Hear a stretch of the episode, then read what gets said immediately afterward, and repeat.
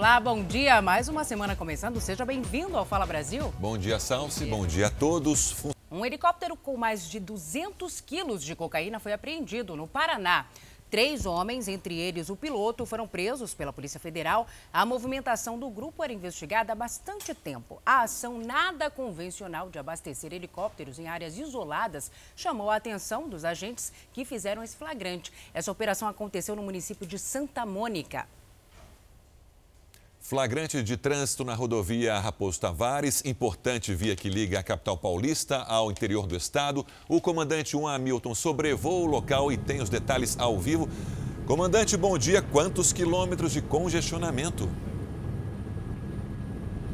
Olha, Sérgio, um bom dia a você, um bom dia a Salsi a todos mais de 5 quilômetros de congestionamento, isso só no sentido interior, fora aí o trânsito que tem para o motorista que segue em direção à capital paulista, todo esse trânsito e congestionamento que vem desde ali da Avenida Escola Politécnica até aqui o acesso à Granja Viana, região de Cotia, é por conta de três carretas que estão paradas na pista, elas foram deslocadas um pouco à frente agora, já não estão mais no local de trânsito, mas a gente vê que por conta de apenas três carretas, nós temos aí mais de 5 quilômetros de congestionamento para o motorista que chega a São Paulo e pelo menos ali aproximadamente 3 quilômetros para quem deixa a capital paulista agora, utilizando a rodovia Raposo Tavares. Salce, Sérgio. Semana começando com transtornos aí para o paulistano. Obrigado, comandante.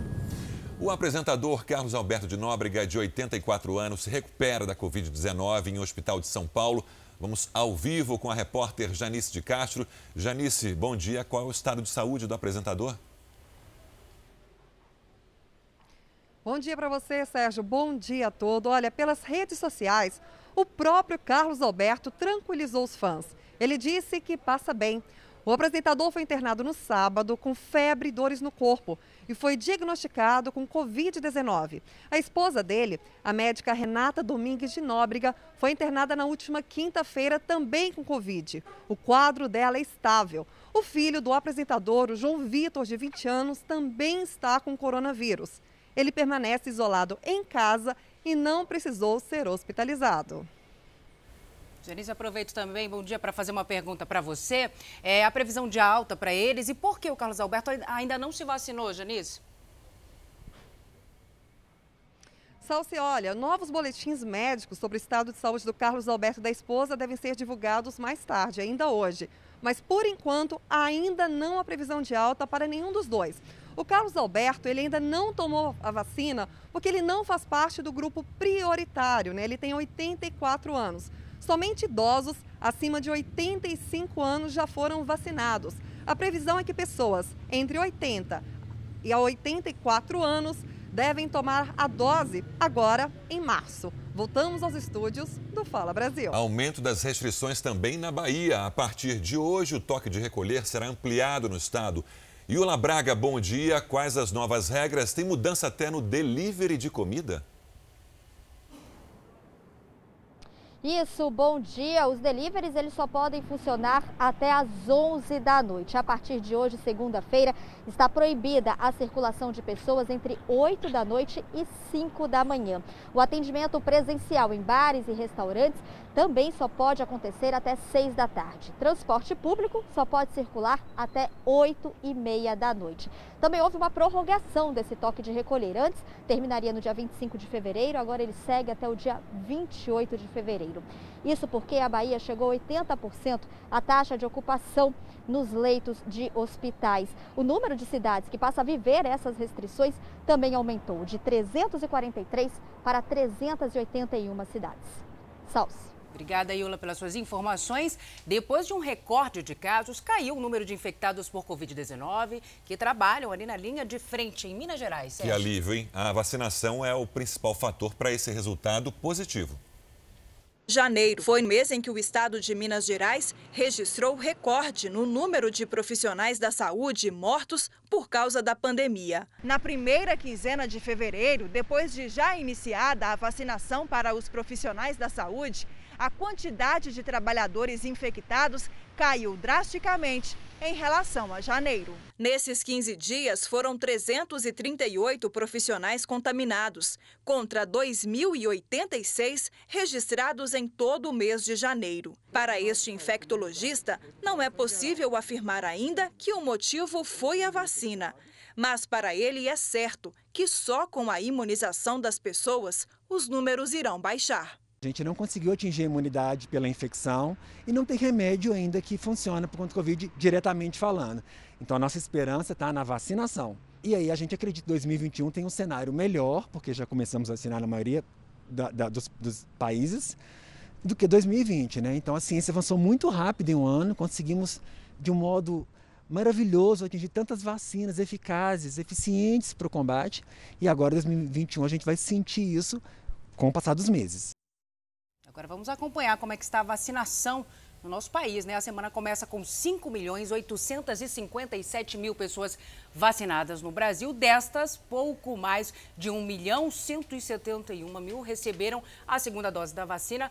O norte do país a gente observa um contraste na região norte. O Amazonas é o primeiro estado a ultrapassar o índice de 5% da população imunizada. Sérgio. Pois é, Salsi, mas o vizinho Pará é o estado que menos vacinou os moradores, proporcionalmente por lá, 1,31% da população recebeu ao menos uma aplicação do imunizante. Isso é preocupante, né? E faltam doses de vacina. As negociações do Ministério da Saúde com duas fabricantes para a compra de vacinas pelo Brasil estão literalmente emperradas, gente. A Vanessa Lima tem mais detalhes sobre isso ah, para conversar com a gente. Vanessa, bom dia. O Ministério tem alguma nova estratégia para tentar resolver isso? Bom dia. O Ministério da Saúde informou que vai esperar uma orientação do Palácio do Planalto para decidir como vai se posicionar. O secretário executivo do Ministério, Elcio Franco, aponta que os laboratórios Janssen, da Johnson Johnson e Pfizer estão inflexíveis em alguns pontos, o que dificulta a remessa das vacinas para o Brasil. Sérgio. Até já então, Vanessa. E, aliás, antes de me despedir, Vanessa, de você, qual é a principal dificuldade hein, que o, o Ministério da Saúde está enfrentando?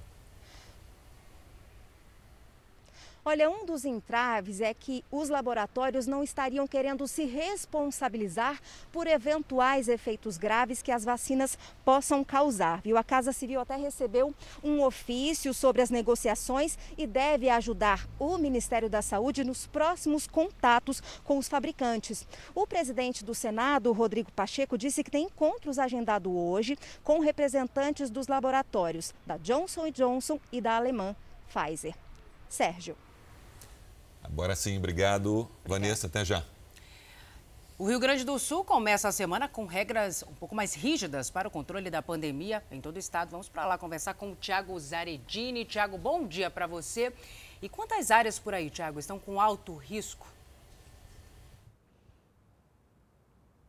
Olá, bom dia. 11 das 21 regiões do Rio Grande do Sul estão com bandeira preta, o que representa risco altíssimo de contágio para coronavírus. As outras 10 áreas estão em bandeira vermelha, o que apresenta risco alto de contágio para o vírus. Bom, essa é a pior classificação do estado desde que se adotou o atual modelo de monitoramento da pandemia em maio do ano passado. A capital Porto Alegre está na área onde há maior risco de disseminação do vírus. Para tentar reverter esse quadro, as autoridades proibiram aí as aulas presenciais que tinham previsão para começar aqui no Rio Grande do Sul nessa segunda-feira. Foram suspensas também cirurgias eletivas e bares, restaurantes, lanchonetes só podem funcionar através de duas modalidades, através da teleentrega ou da retirada no, barcão, no balcão. O comércio não essencial também não pode abrir as portas aí pelo menos até semana que vem. Daqui a pouco, por volta das 10 horas da manhã, o governador Eduardo Leite deve anunciar novas determinações para o combate da pandemia aqui no estado. Salce.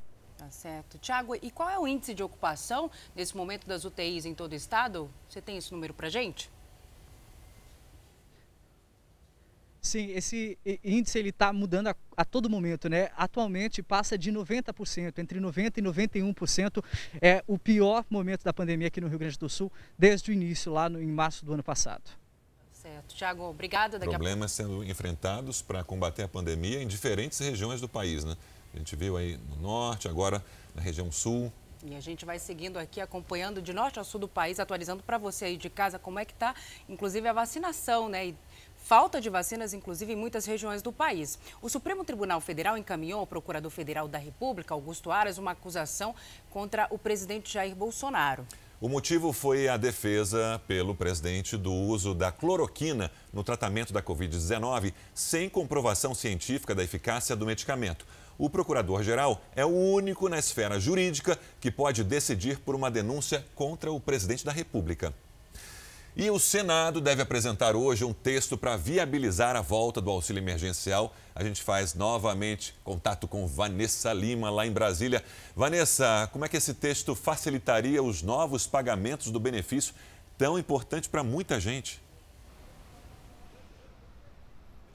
Olha, o texto prevê uma cláusula de calamidade que permite ao governo federal gastar acima dos limites, isso desde que os gastos sejam contra a Covid-19. As novas parcelas deverão ser pagas entre março e junho deste ano para quase 40 milhões de pessoas. Sérgio.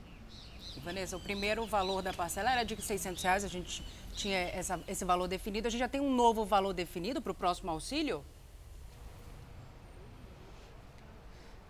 O martelo ainda não foi batido, viu, Salsi? Mas fala-se entre 250 e 300 reais. É um valor aí que está sendo analisado pela equipe econômica. Depois da apresentação pelo senador Márcio Bitar, do MDB do Acre, ele que é o relator, a intenção é que a proposta seja votada pelo Senado na próxima quinta-feira. Salsi, Sérgio, é a possibilidade de ter um embate aí entre a equipe econômica e Congresso Nacional, como aconteceu da primeira vez, elevando o valor do auxílio emergencial. E a população no meio de tudo isso, né, que precisa tanto dessa renda nesse momento de crise. Agora, uma dica para quem está à procura de emprego, os concursos públicos em todo o país tem perto de 220 mil vagas aí abertas. Alunos oferecem um salário superior a... Alguns oferecem um salário superior a 20 mil reais e um dos mais atrativos é o curso de defensor público público, né, Sérgio? Isso lá no Rio de Janeiro, viu, na sua terra. São 38 vagas e o salário inicial é de R$ 25.600, como você acompanha aqui no nosso telão. Os candidatos devem ter um curso superior em Direito e pelo menos dois anos de atuação na área jurídica. As inscrições vão até o dia 11 de março. Fica a dica. Oportunidade aí. Já um dos concursos com maior número de vagas é o do Censo Demográfico de 2021 do IBGE, que é válido para todo o país. São mais de 204 mil vagas temporárias para candidatos com níveis médio e fundamental, isso aí dependendo da função. A maior remuneração, nesse caso, é para o agente censitário supervisor, R$ 2.100 para a jornada de 40 horas semanais e o contrato, Salce, é de cinco meses. E dica de emprego também que não fala Brasil. E as empresas têm até sexta-feira para entregar os informes para a declaração do imposto de renda deste ano. Na próxima quarta-feira, a Receita Federal vai anunciar os prazos e as regras, principalmente. Já, mas já valem algumas dicas para os contribuintes. Salários recebidos no ano passado devem ser informados na ficha Rendimentos Tributáveis Recebidos de Pessoa Jurídica. O contribuinte deve copiar os valores que constam no comprovante de rendimento fornecido pela empresa. Aposentados e pensionistas também devem preencher a ficha usando o informe de rendimento emitido pelo INSS. Quem mudou de emprego ou trabalhou em mais de um lugar no ano passado deve abrir uma ficha para cada empresa e incluir todos os valores que constam nos informes de rendimento de cada emprego. Lembrando que no ano passado, por conta da pandemia, depois de muitos anos, a Receita adiou o prazo de entrega, que é no de sempre, no dia 30 de abril. Nesse ano, deve ser mantido.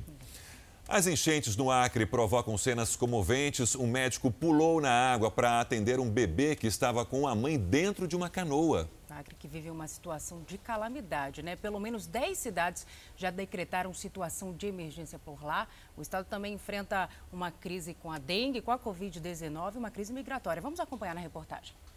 Ao todo, quase 130 mil pessoas já foram atingidas pela água na capital Rio Branco e no interior do estado. O governo criou um gabinete de crise com os secretários, com a cúpula do estado para discutir, porque é uma coisa realmente difícil de lidar. Nós estamos numa, em termos de conjunto com a enchente histórica no estado. Em Cruzeiro do Sul, segunda maior cidade do Acre, a enchente do Rio Juruá fez com que quase 4 mil famílias deixassem as casas. Em Tarauacá, a situação também é delicada. 7 mil famílias foram atingidas pela enchente do rio que leva o mesmo nome do município. Nesta imagem, um médico aparece dentro da água atendendo um bebê que estava com a mãe dentro de uma canoa. Levamos atendimento onde as pessoas estavam. Se fosse no barco, era no barco, se fosse na casa, era na casa, se fosse no trapiche, era no trapiche. Nós íamos em busca das pessoas, porque elas não podiam estar saindo de casa naquele momento. A cidade de Sena Madureira está submersa pela água. O rio Iaco amanheceu com 18 metros e 4 centímetros. De acordo com dados do Corpo de Bombeiros, essa é a segunda maior cheia desde 1997 no município, quando o rio chegou à marca de 19 metros e 40 centímetros. Trechos da BR-364 também foram invadidos pela água. O quilômetro 281, que liga Sena Madureira a Cruzeiro do Sul, teve que ser interditado. As provas do Exame Nacional do Ensino Médio, que vão ocorrer nos dias 23 e 24 de fevereiro, tiveram que ser transportadas por uma retroescavadeira para seguir viagem para outros municípios. Em Rio Branco, 24 bairros foram tomados pela água do principal manancial da cidade, o Rio Acre, que está com 15 metros e 49 centímetros. 101 pessoas estão acomodadas no principal abrigo público da capital, o Parque de Exposições Wilde Viana. Eu perdi tudo, perdi caminhão, perdi o meu trabalho, que era debaixo da minha casa, né? Nós sobrevivíamos desse trabalho, está alagado, e aí eu não sei né, mais como. O governo federal reconheceu a situação de emergência na capital Rio Branco e na cidade de Tarauacá. O presidente Jair Bolsonaro informou que estará no estado nesta quarta-feira acompanhando a situação. Em todo o estado de Minas Gerais, a chuva está causando medo né, nos moradores. Eles não sabem o que vai acontecer nos próximos dias. Vamos para lá conversar com a repórter Regiane Moreira, que está na cidade de Santa Maria de Itabira. Regiane, bom dia para você. As buscas já recomeçaram por aí. A gente já vê um carro do Corpo de Bombeiros atrás de você. Olá, um ótimo dia a todos. Na verdade, as buscas não pararam por aqui, viu? Ontem à noite, os militares do Corpo de Bombeiros continuaram procurando pelas pessoas que estavam desaparecidas e durante a madrugada encontraram três corpos, de um idoso e das duas filhas. Nesse momento, nós inclusive vamos chegar um pouquinho mais perto para mostrar para vocês que essa área está isolada, porque aqui fica o bairro mais atingido, Poções. E lá dentro, lá nos fundos, os militares procuram por uma criança de 5 anos que foi soterrada. Aqui houve deslizamento de terra, como a gente pode observar, e vários imóveis desabaram. A população que vive aqui na região teve que sair das suas casas e vários moradores estão aqui do lado de fora. Eles é, estão na expectativa de retornar, já que muitos imóveis não foram atingidos, mas por segurança eles deixaram suas casas, até porque a água aqui subiu demais, chegou a cerca de 2 metros de altura, viu, Sérgio? Já são quantos desabrigados, desalojados aí na região? Eles estão sendo levados para onde? Olha, são aproximadamente 160 desalojados e desabrigados e eles estão sendo levados para escolas e também para igrejas aqui da cidade. Eu quero mostrar para vocês o seguinte, aqui essa cidade ela fica em um vale, um vale que é cortado por um ribeirão. E esse ribeirão fica bem aqui ao lado de onde nós estamos, a gente vê que o nível agora não está alto, né? Mas pelas imagens que observamos durante todo esse domingo, ele é, subiu muito, inundando toda essa região. Realmente é um cenário é, desolador. Olha só que imagem impressionante, Salsi. É isso, a imagem de destruição mesmo, né, Regiane? Agora nós estamos no verão, essas chuvas de verão são mais intensas. A gente já tem uma previsão para os próximos dias por aí, Regiane? Olha, a notícia que deixa os moradores aqui um pouco mais tranquilos é que nesta região onde nós estamos agora, não há indícios de que haverá precipitações fortes. Ou seja, o trabalho dos bombeiros fica até um pouco mais tranquilo e também um trabalho de limpeza, né, Salso? Porque nós sabemos que nesse momento muitos moradores vão retornar para suas casas e dependem sim de muito apoio, de muitas doações, porque muita gente vai recomeçar, né? Começar do zero, porque pessoas perderam tudo, viu? Inclusive durante as imagens que nós recebemos, é possível observar que móveis, que carros eram arrastados. Aqui no caminho mesmo para o bairro, nós vimos um ônibus tombado, viu, Sérgio? Imagem impressionante. Imagina a força da água para tombar um ônibus. A chuva foi muito forte aqui. E vem outro momento dramático, como você falou, né, de tentativa de reconstrução. Obrigado, Regiane.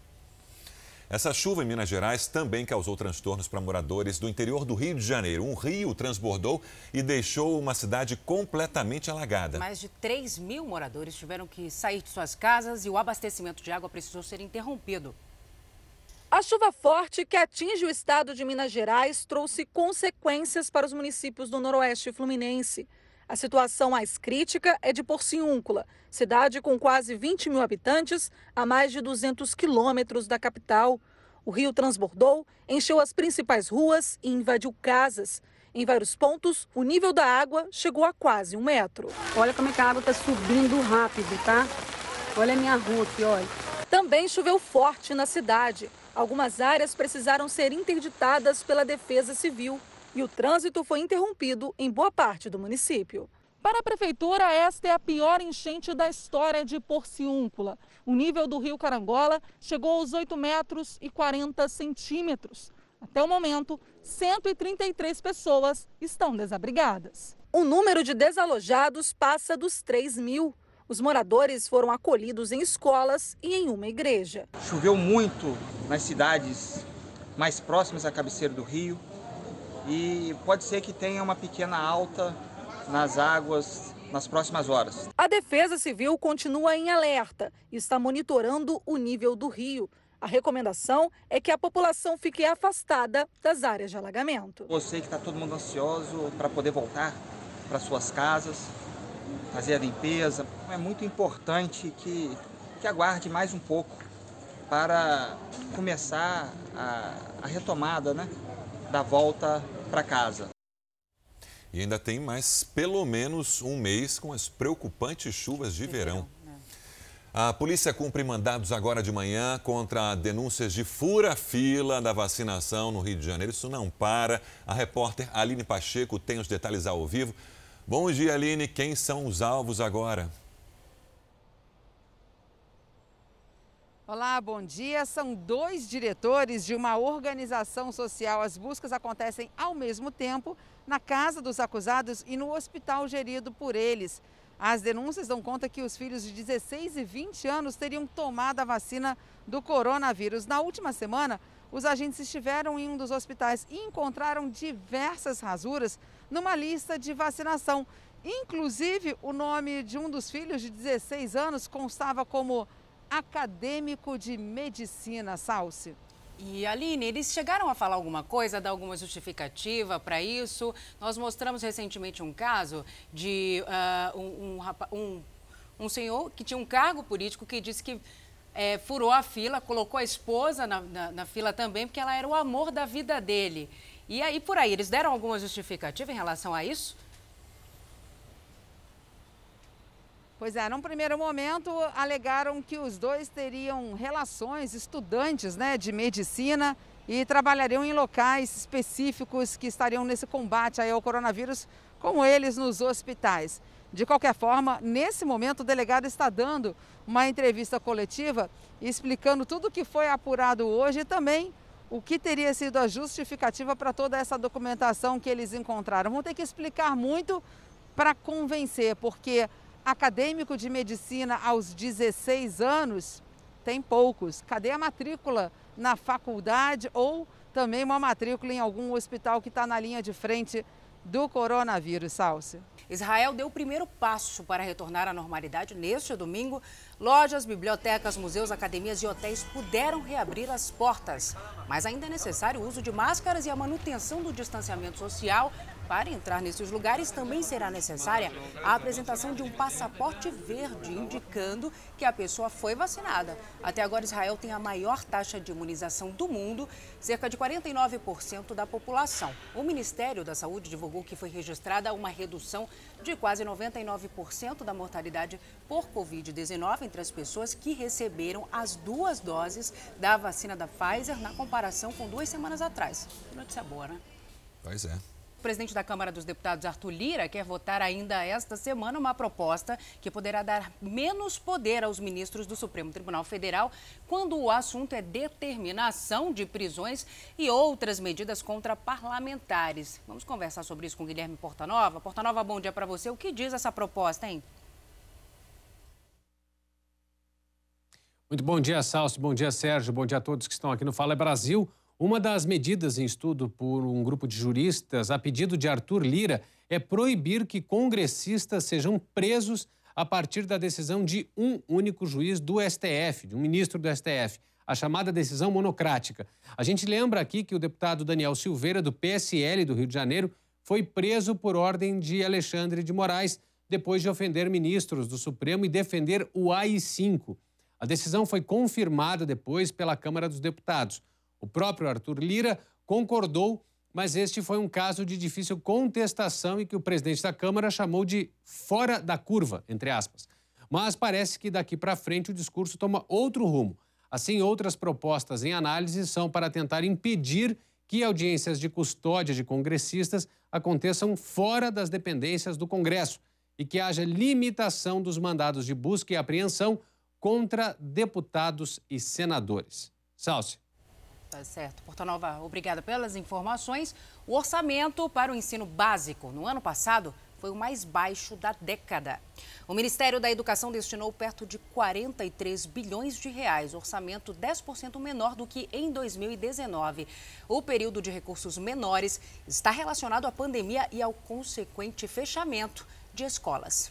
E olha essa, uma nova tendência no aluguel de carros está movimentando o mercado no Rio de Janeiro também. Os veículos já ficam ali na porta dos condomínios e para usá-los é preciso apenas o celular prático. O forte desse sistema é a segurança, mas fica um alerta. O carro é alugado, mas as multas, claro, são do motorista. Chamar um carro por aplicativo não é mais como antes. Ele já fica parado em frente ao condomínio e as portas abrem com um simples comando do celular. Quem dirige é a própria cliente, que pega a chave no porta-luvas. A comodidade de ter um carro à disposição do, do, do condomínio, é, além do custo baixo. Quando você precisa ir em dois, três lugares diferentes, você consegue é, economizar tempo e também recursos. Né? Agora, os condomínios residenciais podem alugar carros de uma maneira diferente. Em vez de pagar o aluguel das locadoras, os clientes podem pagar 10 reais por hora e 60 centavos para cada quilômetro rodado. Tudo é agendado pelo telefone celular. É uma alternativa para percursos curtos, como por exemplo ir ao médico ou ao supermercado da esquina. O preço é para o aluguel de carros populares, mas quem preferir um sedã paga 15 reais por hora, mais o valor da quilometragem rodada. O projeto piloto está funcionando em dois condomínios do Rio de Janeiro. Você utiliza o carro, você passa num posto, o veículo já tem um cartão combustível, você abastece e devolve o veículo já com o tanque cheio, mas o custo é responsabilidade da empresa. Mas algumas coisas ainda são a moda antiga é o motorista que paga multas, o estacionamento e também é responsável por qualquer acidente que possa acontecer. O custo é menor, a facilidade de você ter o carro diretamente dentro do seu condomínio, a segurança, então isso te traz um conforto e uma segurança maior. Uma fisioterapeuta de Cuiabá teve uma crise de sonambulismo e caiu do terceiro andar de um prédio no Rio de Janeiro. Anderson de Oliveira, bom dia. Bom dia. A família de Thalissa Oliveira Tax, de 27 anos, criou uma vaquinha online para tentar a transferência dela para o Mato Grosso. A fisioterapeuta teve o primeiro final de semana de folga depois de meses e resolveu viajar com a família.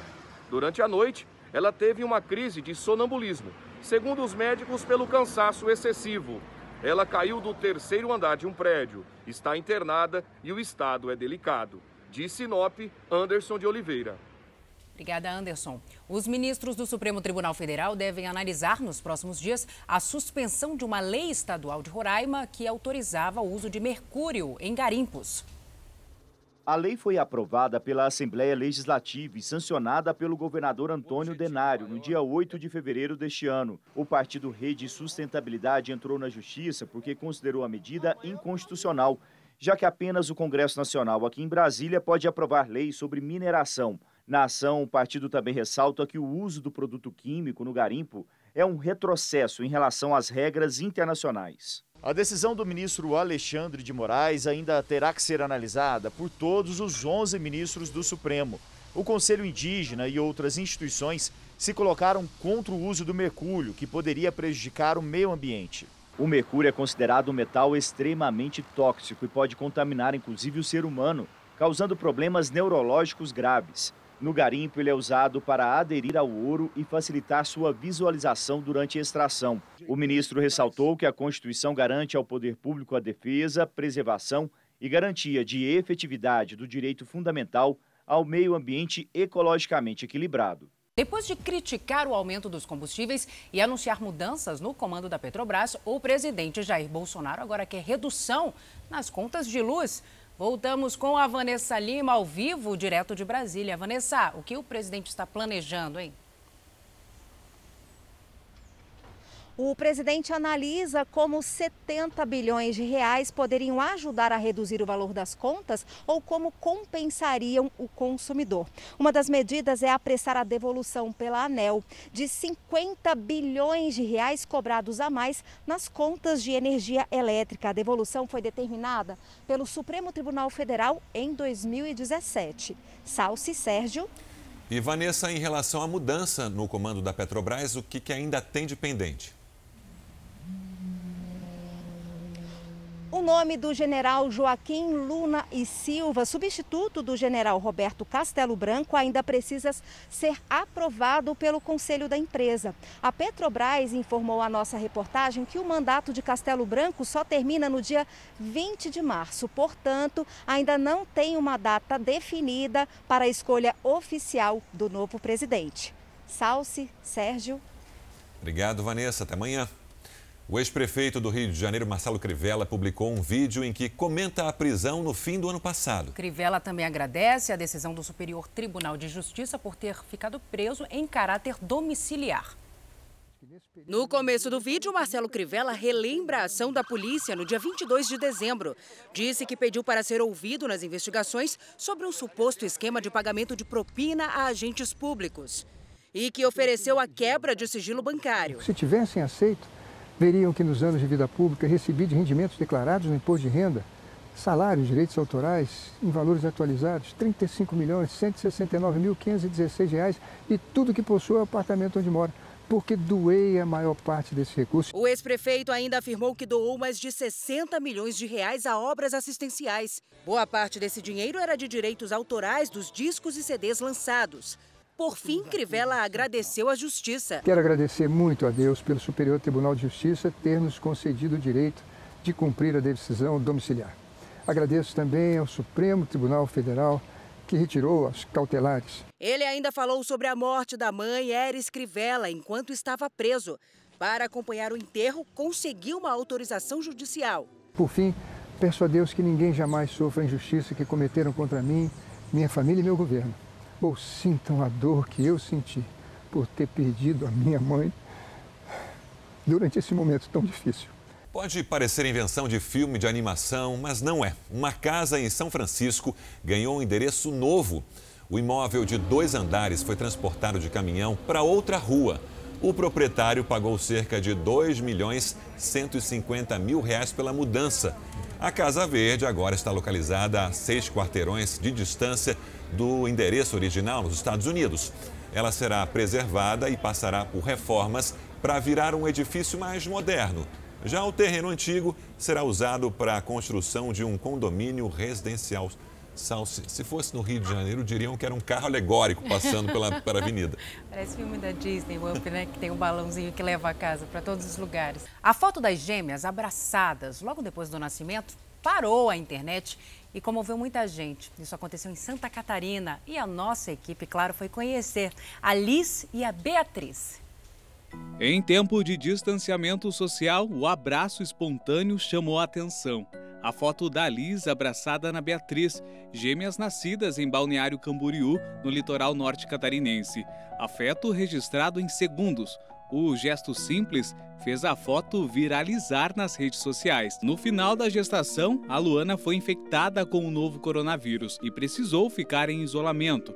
Mas ela sabia que a gravidez registrada mês a mês daria tudo certo. E a foto das irmãs vai mesmo ficar marcada para além da memória. É, um abraço é. Acho que vem de toda essa situação, toda a gravidez. Vem de toda tudo que a gente passou juntas, de todo esse sacrifício. E é o amor mesmo, é a expressão do amor. Eu nunca havia chorado no, no, num parto, né? E esse não teve como conter as lágrimas, né? Todas as, as salas cirúrgicas, os médicos ali, as enfermeiras, quando aconteceu esse, esse abraço, foi, foi aquele momento fofura do dia, né? Mas pra gente representa muito mais, né? Essa foi a quinta gestação da Luana, a primeira de gêmeos. E foi a que ela teve mais problemas também, como por exemplo as infecções. Ao todo foram nove. Por isso, aquele momento registrado tem todo um significado bem maior para ela e para toda a família. As gêmeas têm mais quatro irmãos e para cuidar das pequenas, uma força-tarefa já foi montada. E quando a pandemia acabar, o restante da família que acompanhou a gestação vai poder visitar os bebês. Por enquanto, para amenizar a saudade, só assim, por foto. Que bom que ela registrou e compartilhou essa Não, coisa linda com a imagem gente. é essa, né? Acho Forte. que pode ser o símbolo realmente daqui no Brasil da esperança do fim da pandemia. Linda mesmo. Agora um bilhete generoso. Ele oferecia serviços de faxina para pagar dívidas e ajudar a filha a estudar. Que vira... E esse bilhete viralizou na internet. Essa folhinha de papel, Sérgio, provocou uma verdadeira reviravolta na vida de uma família. É que um palestrante famoso descobriu a história e logo resolveu ajudar a empregada doméstica.